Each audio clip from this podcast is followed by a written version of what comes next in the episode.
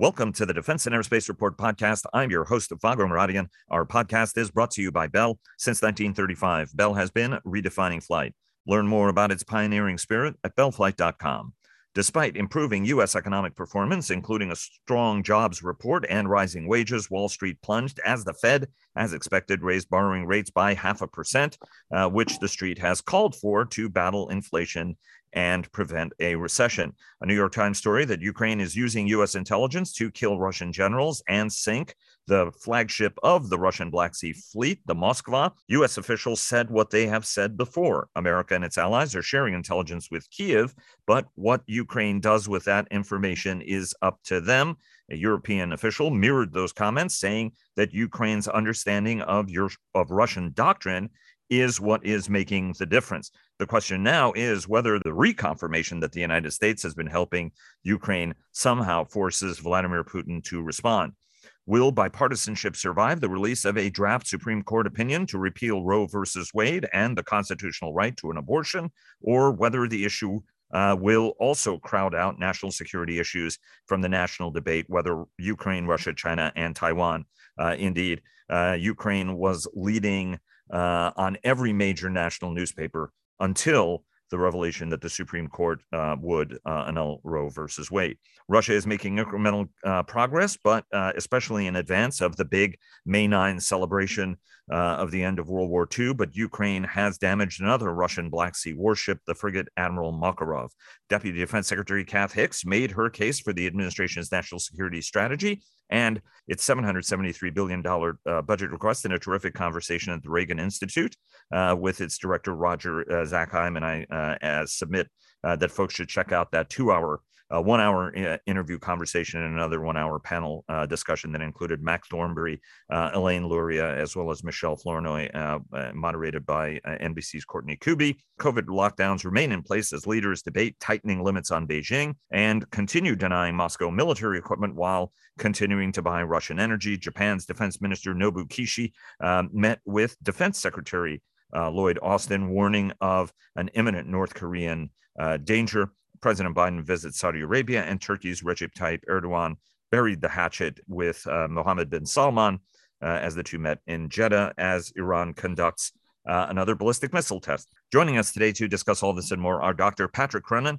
the Asia Pacific Security Chair at the Hudson Institute think tank, Michael Herson of American Defense International, one of Washington's top defense and aerospace lobbying firms. Our producer, Chris Servello, a retired United States Navy public affairs officer uh, who uh, co founded the Provision Advisors PR firm, and former Pentagon Comptroller Dr. Dov Zakheim, who counts the Center for Strategic and International Studies among his many affiliations. But before we get started, our global coverage is sponsored by Leonardo DRS. Fortress Information Security sponsors our weekly cyber report. Northrop Grumman supports our cyber coverage overall, and General Atomics Aeronautical Systems sponsors our coverage of strategy. Check out our Cavas Ships podcast, hosted by our contributing editor, Chris Cavas, and our producer, Chris Servello, who clear the fog on naval and maritime issues each week. And tune in to the downlink with our contributing editor, Laura Winter, who takes a thoughtful weekly look at all things space. Everybody, thanks very much for joining us and for bearing uh, with me for this terribly long introduction. Michael, uh, we've had hearings uh, this week, but as you always like to point out, any lobbyist worth the money you're paying them is not listening uh, to hearings. Uh, still, what are you hearing on um, where we're headed on the defense budget, right? I mean, there's still the $100 billion number, a little bit more discussion about whether that's too much, whether that's too little. We're going to go to Dov here in a minute uh, to uh, hear about what Kath Hicks had to say, because obviously it was a very rich budget conversation. And then we can get into Russia, Ukraine, and, and, and the rest but just sort of give us your sense on what you're picking up from lawmakers on where we're headed uh, on defense uh, spending this year. Uh, sure. Uh, so, I, you know, as you know, the House has been out of session this week. Uh, the Senate's been in session. So, with, with the House out, uh, not been a lot of activity, but there's been a lot of the same drumbeat that we heard last week and after the budget came out that the budget woefully underfunds defense. the, the, the numbers used to calculate inflation are insufficient and it also doesn't include a 5% increase um, that is required under the national defense strategy. So, you know, when you look at the 5% increase plus accounting for inflation, we're hearing still hearing numbers anywhere from 50 billion to 150 billion uh, to be added to the defense budget. So that still remains to be seen, but I don't think we're going to really see um, an agreed upon top line most likely after the election because there are a lot of other things going on, like you know, Build Back Better and possibly forgiving student loan debt and things that could increase the non-defense discretionary side, which will you know forestall a, a deal on a, on a defense number. It'll be very interesting to see what the authorized decide to do because they're going to go first, and I think they're going to try and mark up to a higher number, uh, and that remains to be seen what that number is going to be. But I think it'll be well in excess of 50 billion.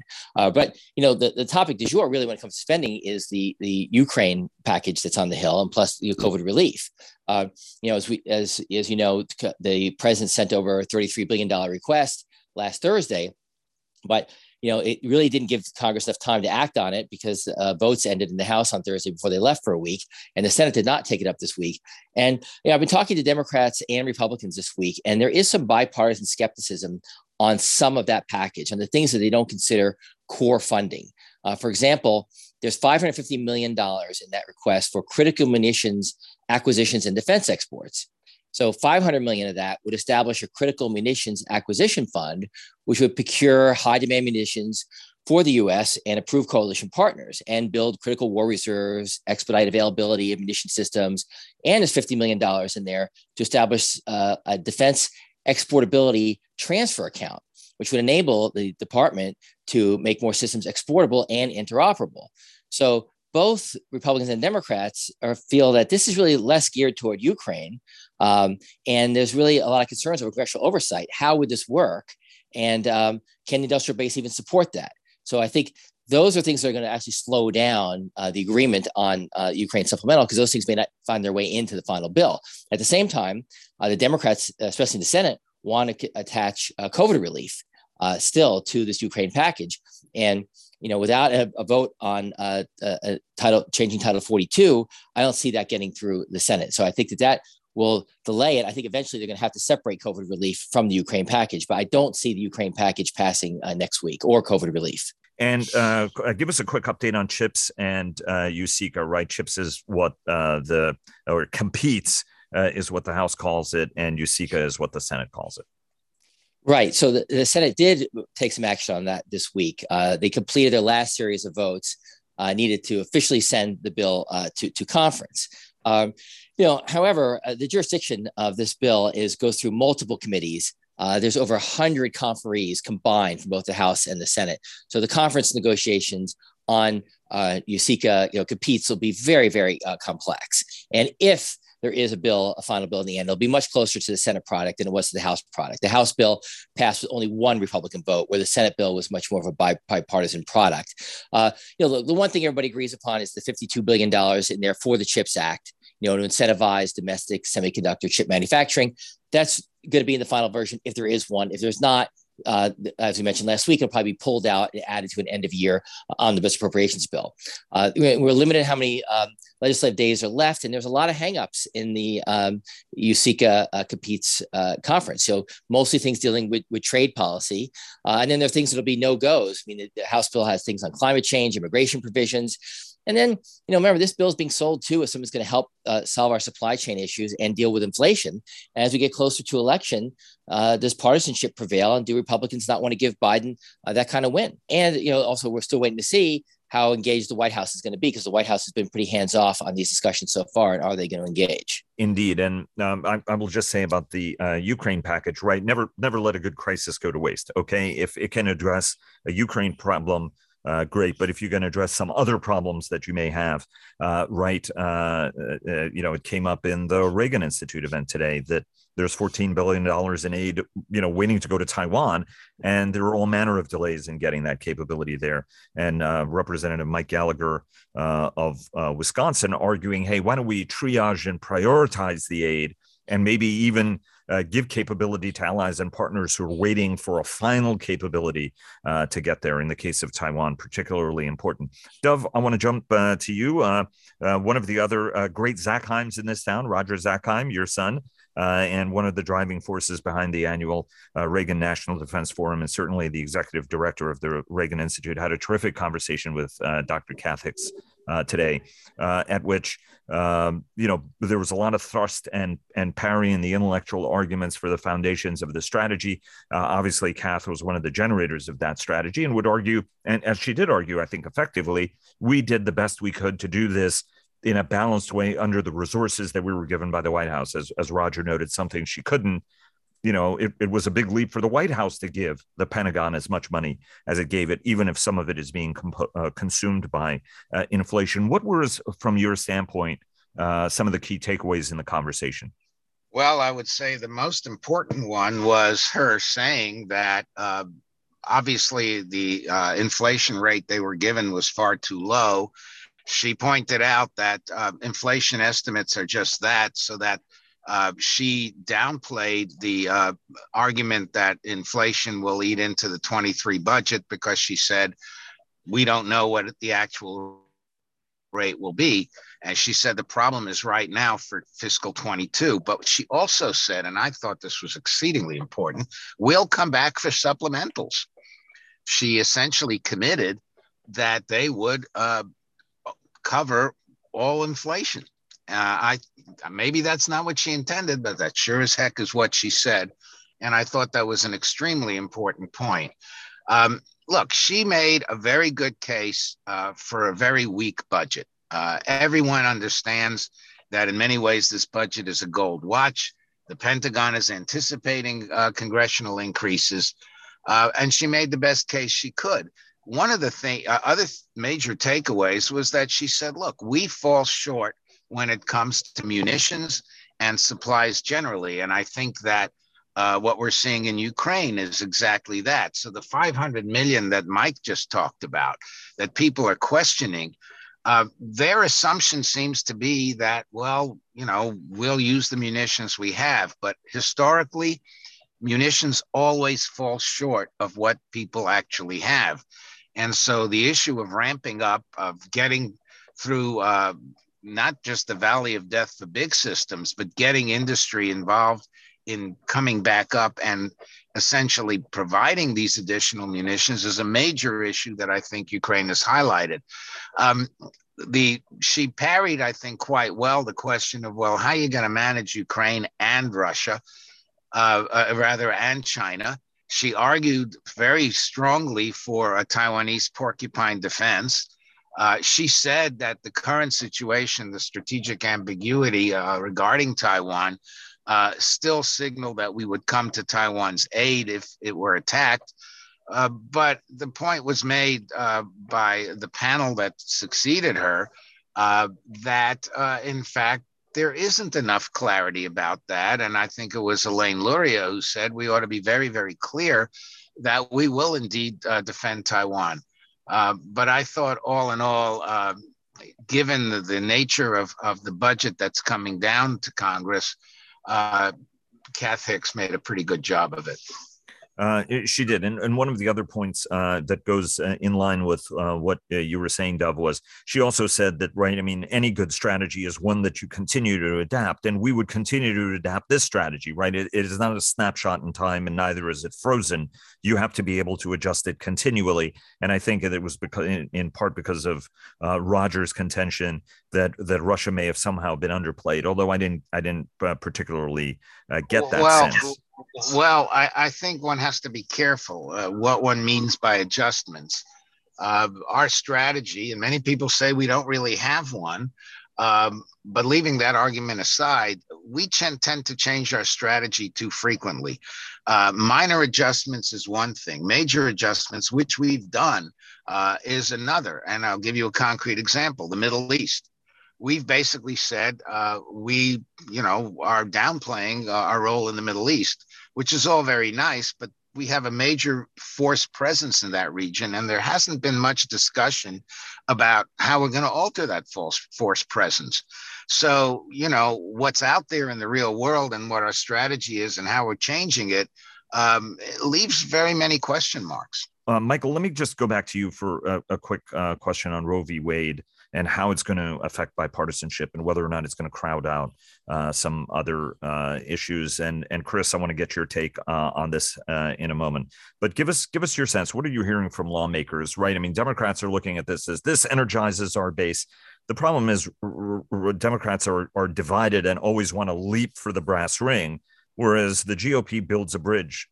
It, nobody should be surprised that Roe v. Wade was overturned six of those justices were, were picked over the course of these last many decades, four decades, in fact, uh, to uh, to unwind Roe versus Wade. Uh, ultimately, and and and that's the outcome that we have, right? Uh, uh, the, the, Chief Justice Roberts is irrelevant to that. To be nice, he'll vote with the minority on the court while getting what it is he ultimately wants, uh, even if it raises raises you know opens a Pandora's box of other issues about personal liberties and privacy and uh, and and everything else. What's your sense on on what Roe v. Wade does, what it does for bipartisanship? uh, and what it, and whether or not pretty much everything else gets crowded out between now and November and beyond. Look, I, I think you're right. So, you know, there are, you know, predictions, of course, from many Democrats that are saying this could change the outlook uh, for the midterm elections by you know, mobilizing their base and maybe, uh, you know, affecting some uh, middle of road voters. You know, so we'll take a look. I mean, at, the Democrats raised $12 million the day after the news broke about the Supreme Court opinion on Roe versus Wade, which is three times their daily average, right? So that definitely people felt motivated. However, um, the day after Ruth Bader Ginsburg died, the, the Democrats raised $70 million in one day. So I think it gets back to your earlier point that I think a lot of people aren't surprised uh, by this, and some of the outrage is a little bit of you know of, of feigned outrage, and and there's going to be a lot of messaging on the Hill, and they're going to eat up some of the legislative days dealing with this. The Senate's going to vote next week on codifying uh, Roe. Uh, they have done that before uh, uh, earlier, I think in February, and the vote failed. They couldn't even get a majority. I mean, I think uh, it, it was a fail 46 to 48. And as you mentioned, the Democrats are, are not all on board on this. Senator Manchin, for one, is is is pro life, and he's not going to support this. And then we're going right. to go through the whole rigmarole again about getting rid of the filibuster, uh, and you know that will waste more time as well.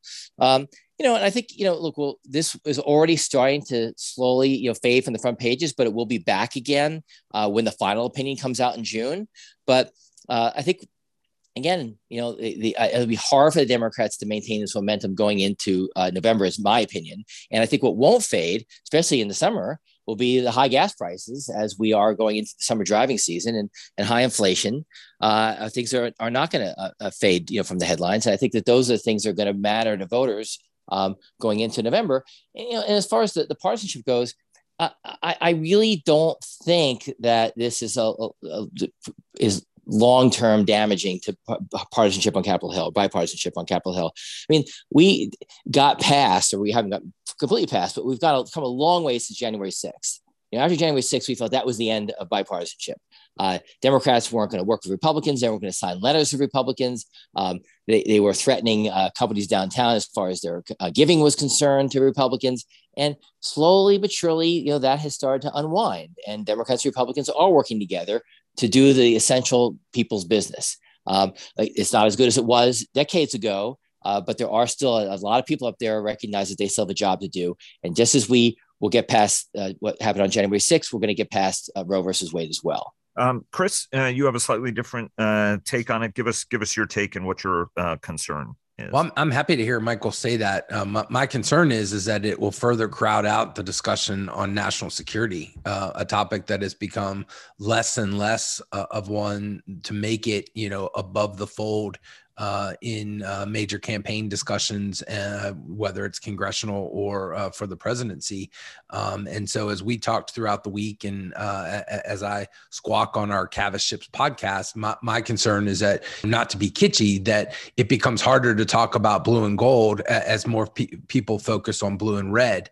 Um, and, and, so, I, I, just see the, the, this latest bounce w- with uh, the Roe versus Wade, you know, potential overturning of Roe versus Wade Wade as more of an obstacle for folks to focus on national security, to focus on the Chinese, to focus on the Russians, to focus on the whole of government type issues that we're seeing uh, are necessary when dealing with a crisis uh, like Ukraine.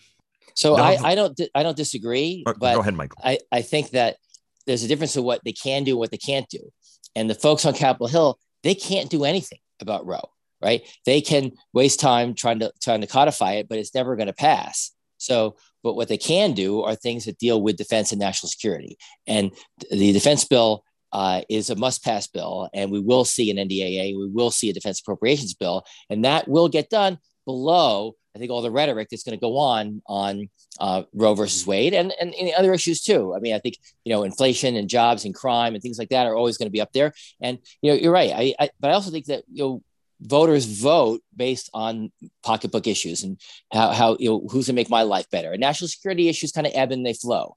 And right now, it is something that both sides are taking seriously. And I don't think that this will detract from the fact that people are worried about our national security, what's happening in Europe, and, and the threats that China poses to us. 35% are voting on the economy, even if there are structural elements of the economy that are looking better, whether it's about employment numbers being good, wages are going up 5.5%.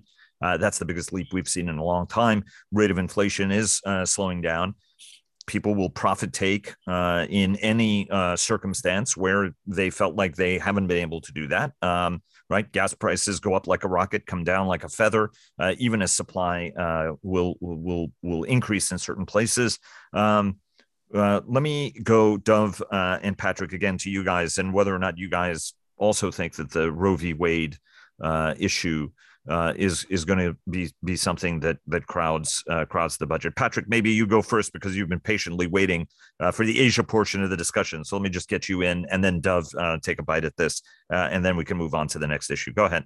Well, I agree with Mike. Um, you know, Australia's first Pentecostalist prime minister, Scott Morrison, has assiduously tried to avoid this issue becoming the divisive, protracted issue in Australian politics that he claims rightly that it has become over the decades uh, divisive and protracted in the United States. So, uh, you know, this is not a new issue. It's going to continue to be a divisive issue, um, but we're still going to be able to do national security even while we are divided over this issue. Dov?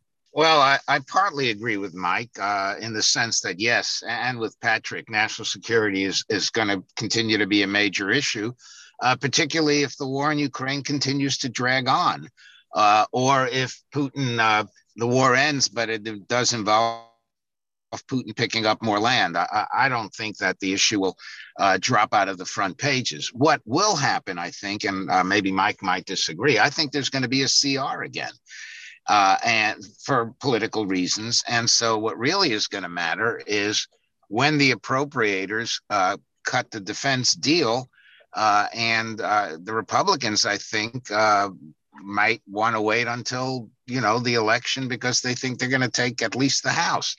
Um, that I don't see. Uh, I'm not the expert Mike is, but I simply do not see a defense appropriation before November. So I, I agree with Dov. I think Dov is exactly right. Uh, we will see another CR.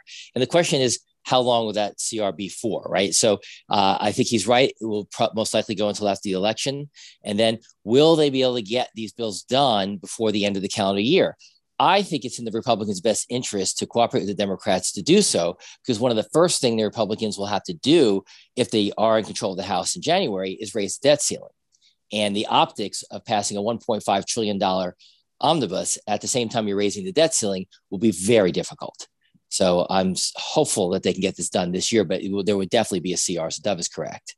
Um, I, I, my uh, concern, and and just to mirror a little bit, uh, Chris's, is in in the course of fighting these corners, um, it's going to get very problematic, and in fact, uh, there will be a lot of internecine inter-party warfare uh, again among Democrats, right? Um, you know, r- Republicans will hang firm uh, as as they're showing, right? I mean, everybody was saying, "Oh my God, Donald Trump's hold on the party; it's all over. He's not on Twitter." Doesn't matter whether he's on Twitter. JD Vance uh, won uh, in Ohio, and indeed, most of the many of the candidates that have been blessed by Donald Trump are likely to uh, be moving ahead. Let me uh, shift gears now, uh, as we still have a lot of ground to cover, uh, and certainly a lot of stuff to discuss in Asia, but as well on this issue of um, and and I, I just want to make this abundantly clear. I am not criticizing the great journalism uh, that is being done by the New York Times and their great reporters uh, on uh, reporting um, that the United States is is helping Ukraine, and that some of the intelligence that the United States uh, has provided uh, has been used to help uh, the Ukrainians kill Russian generals or uh, to target and to sink the Moskva and indeed uh, accomplish uh, other goals. Since the very beginning, the administration, and we have reported on this program, has been helping by intelligence. All of our NATO allies and partners are helping, not just with hardware, but in, in, in intelligence. And indeed, um, the the the structure uh, of that collection apparatus is is large, extremely capable, developed over a long period of time, and the Ukrainians are using that as well as their own uh, exemplary knowledge of Russian forces to take a toll. What I'm curious about, and Chris, uh, give me your sense because you were uh, not just a retired United States Navy uh, commander, but also a public affairs officer, right? Clearly, the administration is messaging, you know, we on this program and a lot of other people were criticizing the administration do more, do faster, you're not doing enough. And then in short, you know, but pretty much behind the scenes, it appeared the administration was doing quite a lot. And now it's it's looking for a little bit of credit even if doing that is is now sort of problematic what what do you think is driving the administration? And why not just say no comment? Because the administration at various levels whether it's John Kirby at the Pentagon or over at the White House saying well yes we are giving them intelligence but what they do with it is is their own. We're not the ones targeting you know which if you're a dead Russian general or you know the family of somebody who has a you know I mean obviously you're the your leader is the one who caused the war but still um, whether it, it forces Putin into a corner. And Dov and Patrick want to get your sense on this as well. Go ahead, Chris. Well, I think the temptation for the administration, any administration, is to try to have their cake and eat it too. Um, and, and in this case, I think they're trying hard to, at least when they go to the podium, to be deliberate and to be consistent in their messaging. And then sadly, when they do their litany of backgrounders or off the record discussions, um, they or the subject matter experts that uh, reporters seek out, either formally or informally, um, are, are, sharing information that is in direct odds with what they're saying on, on the record. I mean, that that's not news in, in Washington. Um, but what what is news and, and what is concerning right now is the message that it sends to the Russians, right? I mean, we you guys have talked about for weeks that um, as the Russian army does, you know, poorer and poorer, um, and the expectations continue to drop for uh, Vladimir Putin and uh, his military, and and he feels caged.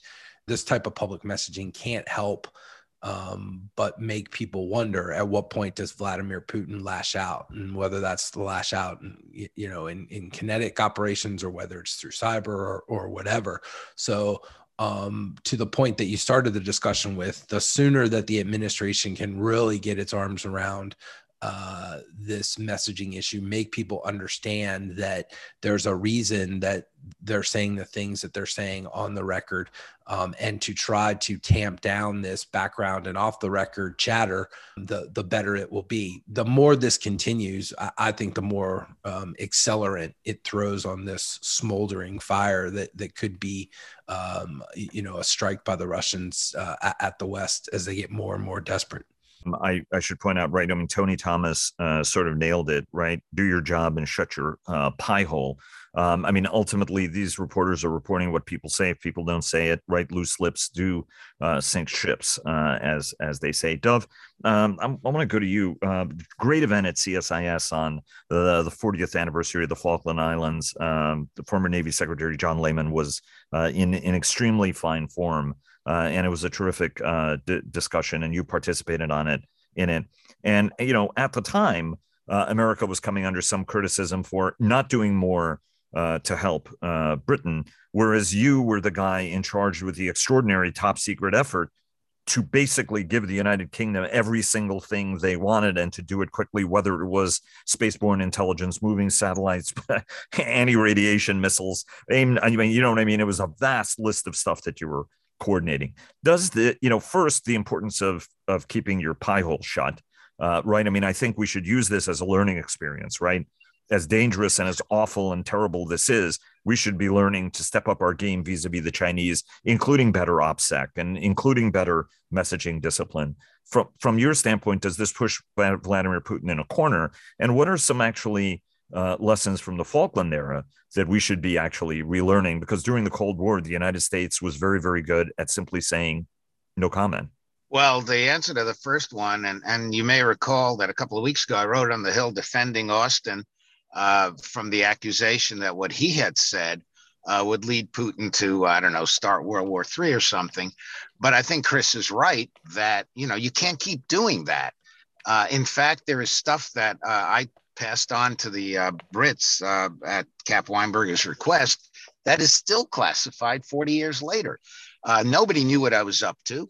Um, I nobody on the British side or the American side. Uh, I was so junior at the time that even though I was going to London to interface with the uh, Minister of State for Defense in those days, Peter Blaker, I used to get criticized by the taxi drivers who, who you know, said, You Americans are doing nothing. And the US Embassy didn't know that I was there. Uh, in fact, Al Haig didn't know that I was there. Uh, and I think that's the way it needs to be done.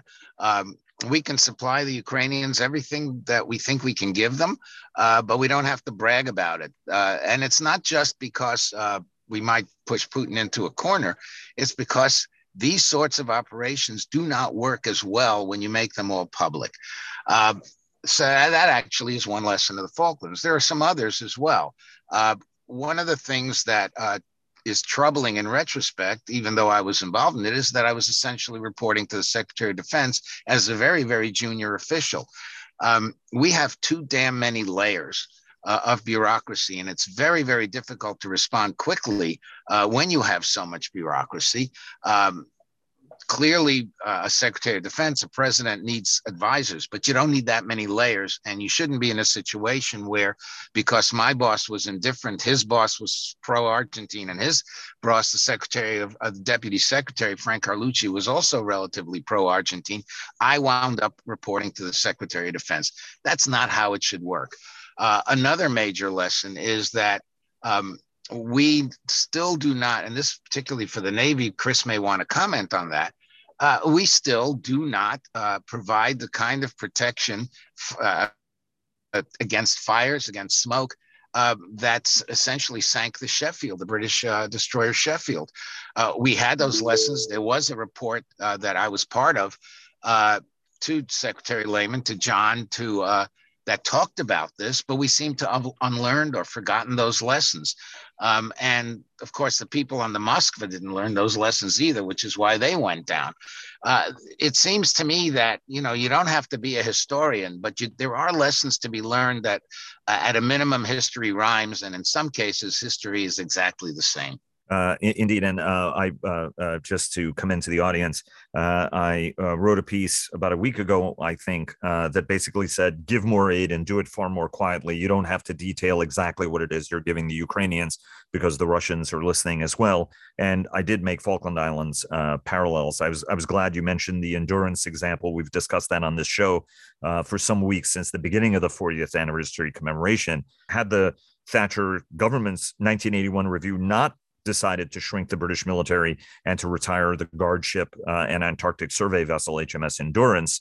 Um, you know that sent a message to the Argentines. They didn't care about the Falklands, and there are parallels in terms of the administration's budget request. Presence actually matters as much as combat capability in some cases uh, to telegraph intent.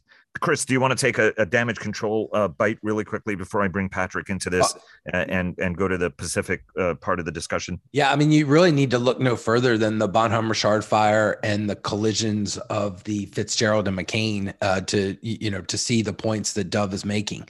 Um, there's still a lot of work to be done uh, in in the area of damage control and firefighting. I would say one thing though, right? I mean, we, um, you know, in the, you know, unfortunately, uh, the Exocet missile hit damaged the single fire main system that existed on Type 42 destroyers, uh, which is why the fire got out of control. Whereas we have, uh, or and I think it was addressed on Royal Navy ships uh, but to have a little bit greater uh, redundancy. I don't want to restart that uh, discussion, uh, but folks should check out our great conversation with uh, Jonty Powis, who is the navigator aboard HMS Conqueror, to discuss some Falkland Islands lessons learned. And we're going to have a couple of other programs here over the coming weeks with with lessons learned. Um, there was one other. There was one other lesson ahead, that, and I mentioned that before in, in the context of what Kath Hicks said the, the one major lesson coming out of this the, this study for Lehman was sustainability and uh, again, the Brits ran out of equipment so quickly. I mean, that was one of the reasons why I had to do what I had to do. In fact, uh, the Brits came to me and said, "We don't, we can't afford to pay for things we don't know that we're going to use." And I came up with a deal where we would turn stuff over to uh, our warehouse on Wide Awake Island and uh, Wide Awake Airfield and, and on Ascension Island, and then the Brits would only pay for what they actually took out. That lesson that we still do not sufficiently fund ammunition, munitions, which is not rocket science. Uh, that lesson still applies. Uh, and and I, I think a critically uh, important one uh, Dov. Uh, to be honest, um, Patrick, um, how how how are the Chinese? Right. I mean, sort of give us give us an update. Right. I mean, these. I would say it's a major intelligence disclosure on the one hand on the other hand it's not right? Administration officials and our allies and partners have said we're sharing intelligence with the ukrainians that they would use some of that intelligence to actually kill russians should not come as a surprise to uh, you know really to anybody. Uh, and indeed it was mark milley who made the original disclosure you know made another disclosure you know at a at a hearing uh, that said that we are do you know helping the uh, uh, U- ukrainians with uh, intelligence. So um, you know this is this is not um, you know not rocket science uh, in a in a sense. Uh, let me take you to where the Chinese are, what the Chinese thinking is, what the Chinese messaging is, right? I mean, we've talked about uh, the lockdowns, and that's occupying some bandwidth, right? I mean, a big debate whether to lock down the capital. Um, if this had been, you know, a more liberal Shanghai, that have been locking it down. Maybe because it's Beijing, they're not locking it down, even though there's a rise and spike in cases. And I believe there are some 26 other cities that fall into that category. Give, give us give us your sense on where the Chinese are and what their thinking is at, at the moment. Well, that was a long question, Vago. Um, uh, you know, on the security and protection of classified information, we do signal to our allies and partners our inability to keep secrets. Uh, and that and that raises concerns uh, about our seriousness, our discipline, our professionalism, um, and it undoubtedly, um, uh, you know, not only shows a certain recklessness, potentially with escalation. That is, we're we're willing to risk escalation by revealing this kind of information for maybe narrow political interests to protect ourselves. That we're doing enough to help the Ukrainians.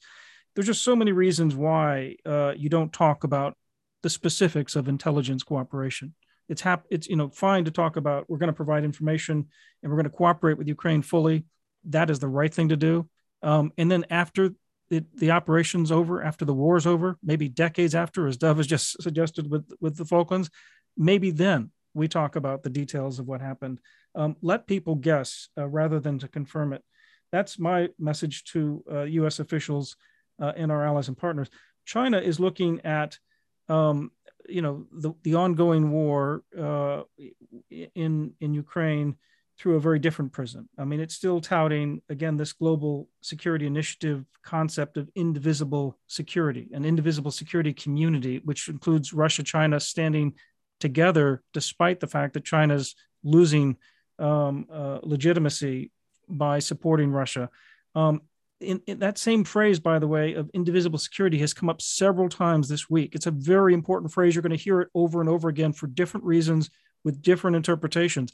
Prime Minister Kishida in London um, with Prime Minister Boris Johnson announcing a new reciprocal access agreement, excellent, between Japan and the United Kingdom, um, and closer uh, closer ties. But but Prime Minister Kishida is talking about the reason for that is because we have indivisible security on both ends of the Eurasian landmass. Um, it's the same reason that Kurt Campbell now talks about um, one, not two theaters of military operation when talking about Ukraine and potentially a conflict over Taiwan or in East Asia. It's because it's an indivisible security community from a Western perspective, not just from the Chinese, uh, Russian revisionist uh, sort of camp perspective uh, in a different context. So um, we have contrasting narratives going on right now over this out of the war. Um, you know, China is focused so much on its internal insecurity right now. So the COVID uh, policy, the zero COVID policy or dynamic zero COVID policy, as the Chinese call it, um, is not working well. Uh, th- you know, the party is saying we're going to have persistence. Uh, you know, it, it, persistence is victory. We're going to have to keep keep up with this, even though you have people like the former editor of the Global Times writing before it was taken offline that Shanghai has fallen because of the extended, protracted lockdown that's going to go on at least through the rest of wow. May. Beijing is all, all, all but in lockdown. Um, the economy is going backwards. Manufacturing is down for a second straight month. Um, housing is down. I mean, you know, the economy is a wreck right now in China at a time when uh, Xi Jinping is trying to build up to the 20th Party Congress. So um, the, the, the disconnect between the domestic politics of China and this sort of bold, international uh, talk supporting Russia uh, is really in contradiction. Um, and uh, I should point out uh, to the audience, you're a retired United States Navy commander and intelligence officer, so you know of which you speak uh, when when when you make some of these points, Patrick. Uh, aside, aside from being a great practitioner of of the craft of analysis. Um, let me ask you about um, Nobuo Kishi's uh, meeting with Lloyd uh, Austin uh, in in Washington. What was covered? Uh, it was interesting that the Japanese defense minister raised the issue of an imminent threat from from North Korea. We have a tendency of having put the North Koreans uh, on sort of a little bit of a back burner, right? I mean, they're doing missile tests. There's some rhetoric, but it's it's not that bad. Um, what is it that what's what's occupying? Why why are the Japanese saying what it is they're saying? Because I know that you had an opportunity to meet with the delegation. Well, the Japanese are rightfully concerned about the deteriorating security uh, environment in Asia, um, and the Russian invasion of Ukraine uh, could embolden China. But meanwhile, it may be emboldening Kim Jong Un, who has just had another ICBM test this past week. It was a, a, apparently a Hwasong 15 test this Wednesday. Um, so, uh, and there are further imagery uh, showing that the nuclear testing is likely to resume in North Korea.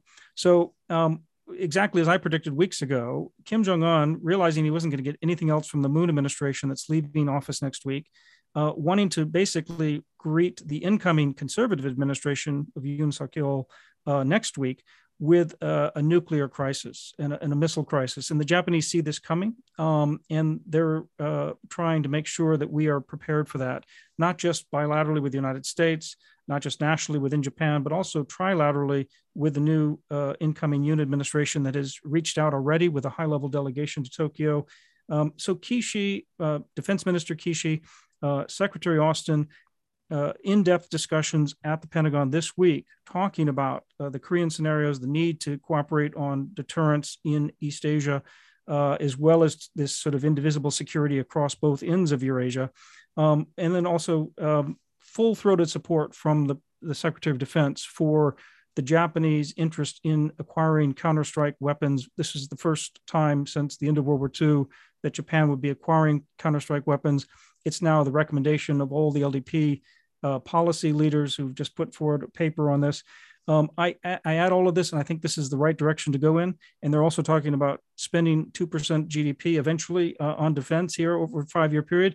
But as of today, right now, Vago, Japan is spending less than 1% of its GDP on defense. So, you know, again, contradictions here. You cannot tell the Americans in the world that the environment is getting worse and worse every year. And then we look at your defense spending and you're saying you're not spending any more on defense. So it's time, it's high time for Japan to ramp up their defense spending right now to deal with deterrence in East Asia.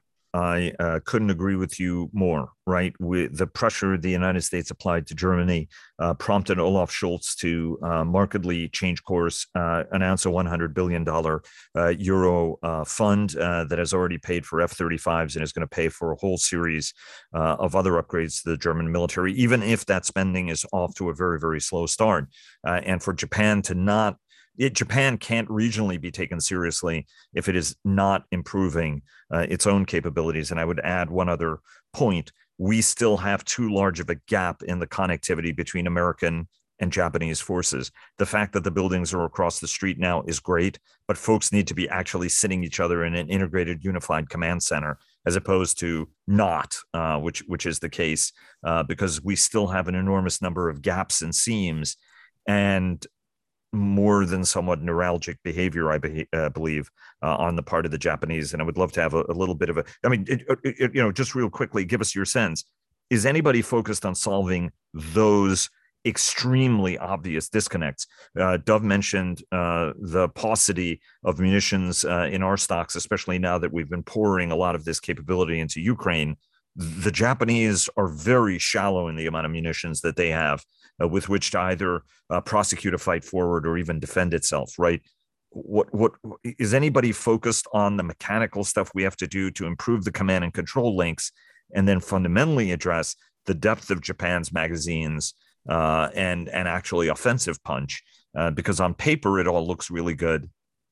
In a real world fashion, it it maybe is not as good as what you would imagine it to be, without being discharitable at all. There's work underway um, but not enough, not fast enough uh, from my perspective.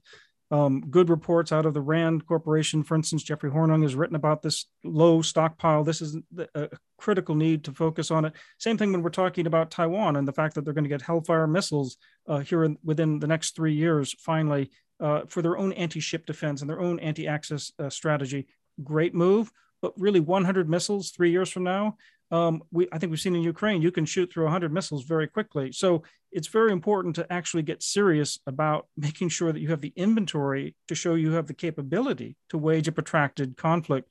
Um, the integration between the U.S. and Japan, and I think uh, potentially now with Korea, it's a real opportunity um, that I think has fallen into the lap here. And President Biden will have a chance to talk directly to President Yoon uh, when he goes to Korea as part of his first trip to Asia in office uh, on the on the 20th of, of this month.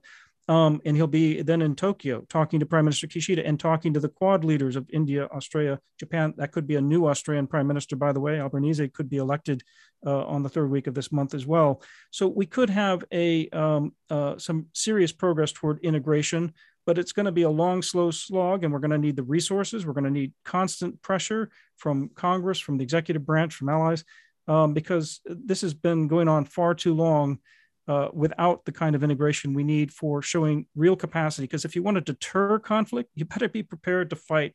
And if we're not prepared to fight, um, China and others are going to know that we're not able to do it, and they can take a quick, uh, short, sharp war uh, and achieve their objectives. And that could be North Korea, that could be Russia, it could be China, it could be Iran you know, we have to have that capability. I think the Russian invasion of Ukraine is the warning sign for all of us that we have to have more capability now. And I should point out that when Michelle Flournoy did speak at the Reagan Institute uh, today, she uh, and she was uh, uh part of the Mike Mullen's delegation uh, to Taiwan uh, recently, indicated that you know nobody should mistake or underestimate the United States' interest in defending Taiwan. So she noted that the ambiguity strategy was a good one but she said nobody should make that mistake and the Chinese leadership shouldn't miscalculate. Very quickly, uh, Michael and Chris.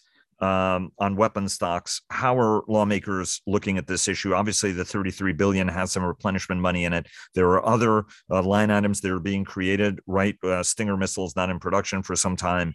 Uh, allow uh, the the defense. Uh, the president, in fact, visited the Javelin line, and we talked about how important that is how how big of a focus is this for lawmakers? And then, Chris, how big is it of a focus is this? You know, we've talked heard Elaine Luria talk about uh, increasing magazine depth. Uh, you know, uh, how's the Navy looking at it? Michael first, uh, then Chris, and then Dov. I want to get uh, your thoughts on Saudi Arabia, Turkey, uh, and Saudi Arabia as well. Go go ahead, Michael. This is a, a big focus for lawmakers. there's a lot of concern about our capacity to ramp up production, not just for ourselves to replace what we're sending over to Ukraine, but to replace the stockpiles of our European allies who are also sending uh, weapons and supplies uh, to, to Ukraine.